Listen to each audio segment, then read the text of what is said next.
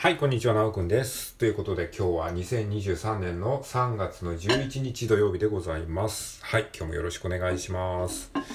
ということで、えー、ね、あの、やっていきたいと思いますけれども、今日もね、あの、だいぶ暖かいですよね。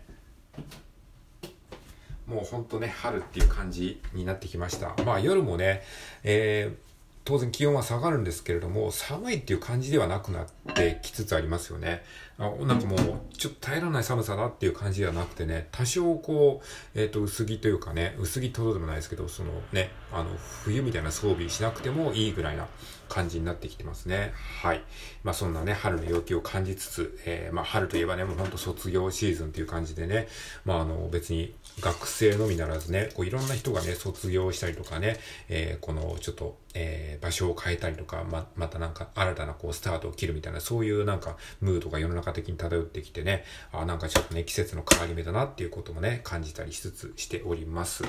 はい。で、今日はね、何を話すかっていうと、まあ、昨日ね、YouTube を見ててね、あの、中田さんの、オリラジの中田さんの YouTube に、ホリエモンがね、あの、ゲストで出てて対談するっていうのをやってたんですけど、それがね、すごいね、面白かったので、まあ、それについての、あの、感想を、えー、つらつらと述べていくっていう話にしていきたいと思います。いや、すごいですよね、中田さんとホリエモンのね、対談、かなり久しぶりだったんじゃないですかね。あのまあ、中田さんが今シンガポールに住んでるということで、なかなかね、こう対談っていうのが、えー、対談する機会も少なくなったと思いますし、なんかホリエモンと中田さんがね、こう、ホリエモンがシンガポールに来た時に中田さんが日本に来るみたいな感じで結構すれ違いがあったらしいですね。はい。えー、っていう中でね、まあその二人の対談っていうことで、いや、すごくね、面白かった。めちゃくちゃ面白かった。あの、ホリエモンのね、難しい話を中田さんがね、こう、相槌を打ちながら、それを、あの、視聴者にもわかりやすく、こう、噛み砕いて聞いてくれてるっていうか、聞き役としての中田さんのね、このスキルがすごいなと思いました。まあ、中田さん自身ね、その、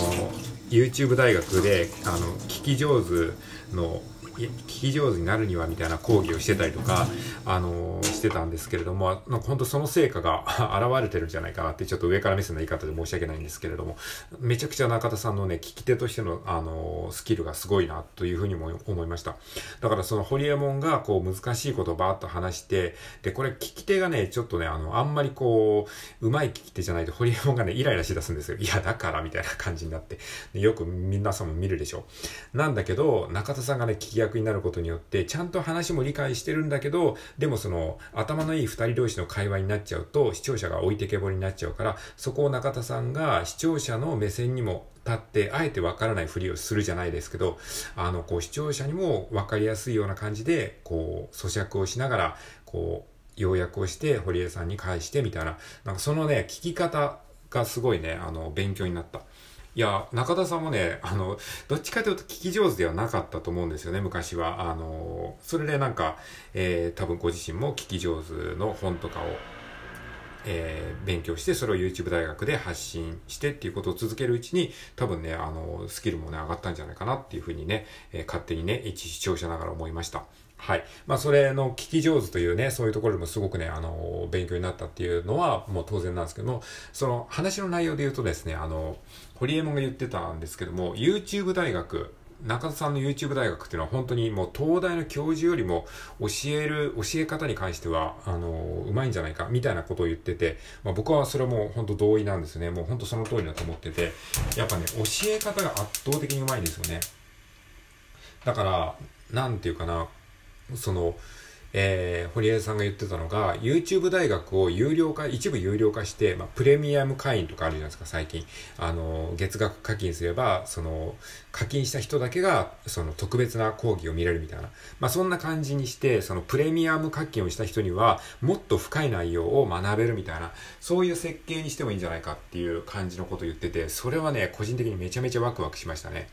だから YouTube ってね、よく言われますけど、その、あんまり深い内容とか、マニアックなことを言うと、視聴数が減っちゃうんですよね。要はその、一般層に受けないから。だからこう、マス受けするような話題を扱うことがセオリーなんだけど、そうすると、あんまりこう、深い話ができないから、どうしても上辺だけの話になりがちなんですよね。それは本当に YouTube 発信してるビジネス系インフルエンサーの、こう、共通の悩みだったりするらしいんですけどね。はい。えー、まあそういう中でね、そのプレミアム課金をしてきた、してくれた人に対しては、よりこう深い内容ね、よりディープな、えー、情報を監修付きでね、例えば中田さんがですね、そのなんか、えー、わかんないけど、最先端の、えー、NFT の技術について語るとか、それを、その、ちゃんとした監修をつけて、あのー、語、語ったら、中田さんは教えるのに関してはめちゃくちゃうまいじゃないですか。だからそれをさらにこう、えー、ちゃんとした知識をもとに説明できれば、本当にこう、ディープな知識を求めてる人にとってもすごく有益だし、その分かりづらいんだけど、分かりづらいんだけど勉強したいって人は多分たくさんいるじゃないですか。でもそれをこの YouTube 大学っていうのは割とこう、えー、一般向けに話してた面もあるんだけど、それをさらにこう、もっと深い学びを得たい人向けのこう話ができるようになったらすごくね、面白いなというふうに思いました。はい。それは確かにね、ニーズありますよね。で、コメント欄を見てもね、コメント欄も確かにそそんな感じの意見がたくさんありましたね。うん。やっぱ、教えるのはダントツうまいですからね。だから、なんだろうな、その教えるプロというか、そういうなんかところに特化するっていうのもね、これからね、出てくるんじゃないかなと思ったんですよ。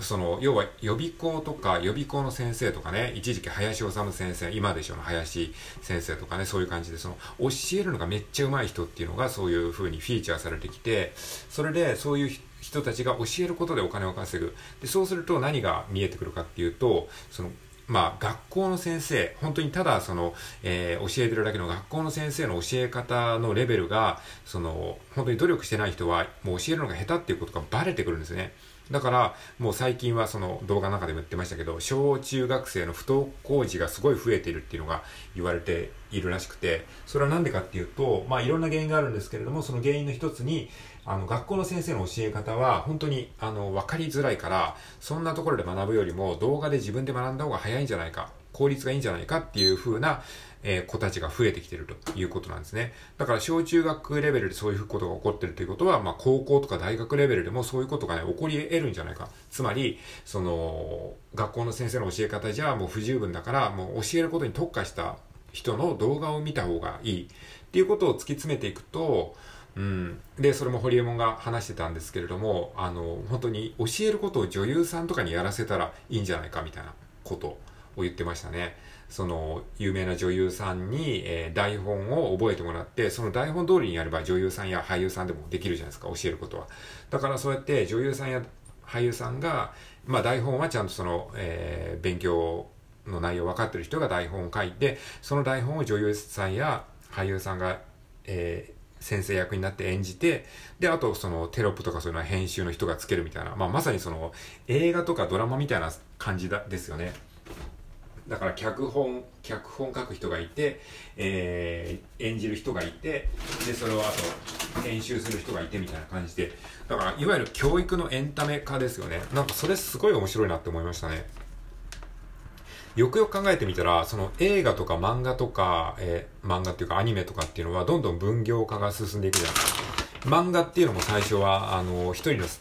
漫画家が全部書いてたのが、だんだんそのアシスタントさんを入れて、アシスタントさんがトーンとかベタ塗りをやったりとか、あとはその、原作と作画で分かれたりとか、そういう感じで、あの、どんどんどんどん分業化することによってクオリティが上がっていくっていうのは、どの業界でも起こってくるんですけども、教育においては、未だにそれがされてないというか、まあその、本当素人みたいな先生って言ったら言い方悪いですけど、その、なんかね、国家公務員ですか？そのな、なんちゃら地方公務員とかそういう資格さえ取ってれば、まあ、ずっと先生でいられるっていう、やっぱそういう仕組みがあるからこそ、先生が努力しないから、こうね、先生がアップデートされていかないっていう感じの、まあ、現状じゃないですか。でも、本当にちゃんとね、予備校とかそういう、えー、世界では、めちゃくちゃ教えるのが上手い人がいるし、まあ、YouTube 大学みたいなね、無料でこのレベルの高い教育が、えー、提供される場がたくさん出てきたら、今度はよりそれをアップ、グレードするために、もう本当に台本書く人は台本に特化して、演じるのが上手い人が演じるのに特化して、で、さらにそれを編集、画像、動画編集をできる人が、さらにそれを分かりやすい編集をしたりとか、あとマーケティング担当みたいな人が出てきたりしてね、それをさらにあの宣伝するための部署みたいなのがあって、なんか本当にそれこそ映画とかね、ドラマみたいな感じで、その授業というものを、あの、そういうパッケージ化するみたいな感じになったら、すごく面白くないですか？そしたらなんかもう学校とか本当いらなくなりますよね。学校とかいらない感じで、なんか映画館で映画を見るような感じで、その授業を受けるみたいな風になったらね、すごいね、面白いなっていう感じで、ね、個人的に聞いててワクワクしましたね。だからなんか YouTube は YouTube、中田さんの YouTube 大学がそのプレミアム、えー、メンバー向けに深いえー、学びを得られるって、それはもうすごいワクワクしたし、なんか聞いてて自分もそういうことやってみたいなんて勝手に思いました。まあそれと同じことができるかどうかわからないけど、まあ僕もこう、あのー、ラジオトークで教えたりっていうか教えるような体でこうアウトプットしたりして、それを結構ね分かりやすいって言ってくださる方が、えー、いたりするので、なんか教えるっていうことに関しては僕もなんかでちょっとやってみたいなと思うんですけどね。うん。だからそういうなんか教える教育コンテンツが映画とかドラマみたいなノリでね、学べるようになったらすごくね、あのー、面白いですよね。やっぱ学ぶって本当に楽しいことなんですけど、どうしてもこう学校の授業みたいなイメージをすると、なんか苦痛とか苦行みたいな感じになっちゃうじゃないですか。その勉強、授業を受けるとかテストを受けるとかって、そういう風にやっちゃったから学びがなんか退屈なものっていうイメージがついちゃったんだけど、そうじゃなくて、そういう感じで、その、なんかね、授業のコンテンツを映画みたいに女優さんが演じて台本を書いて、しっかり学者さんが監修して、で、編集、テロップをつけて、プロの人がつけてみたいなね、そういうね、動画を作れば、で、それはね、教育の内容だからそんなにこうアップデートされるもんじゃないから、それ何年も使い回しできますし、で、アップデートするときにまたアップデートすればいいわけで、で、そういうのをみんなが見れば、あの、教育もね、すごくこう、効率化するというかね、その、えー、全国のね、先生の、まあ、職はなくなるかもしれないけど、その先生たちもまた別のことをやればいいわけだしね、その彼らに向いてることをね。まあ、これがね、本当にまあ仕事が奪われるっていう IT のそのまあ本質なのかもしれないですけど、まあそんな風にね、思ったっていう話でございます。はい。えー、まあもしね、まだ見てない方がいたら中田さんとホリエモンの対談、すごく面白かったので、よかったら見てみてください。はい、今回以上です。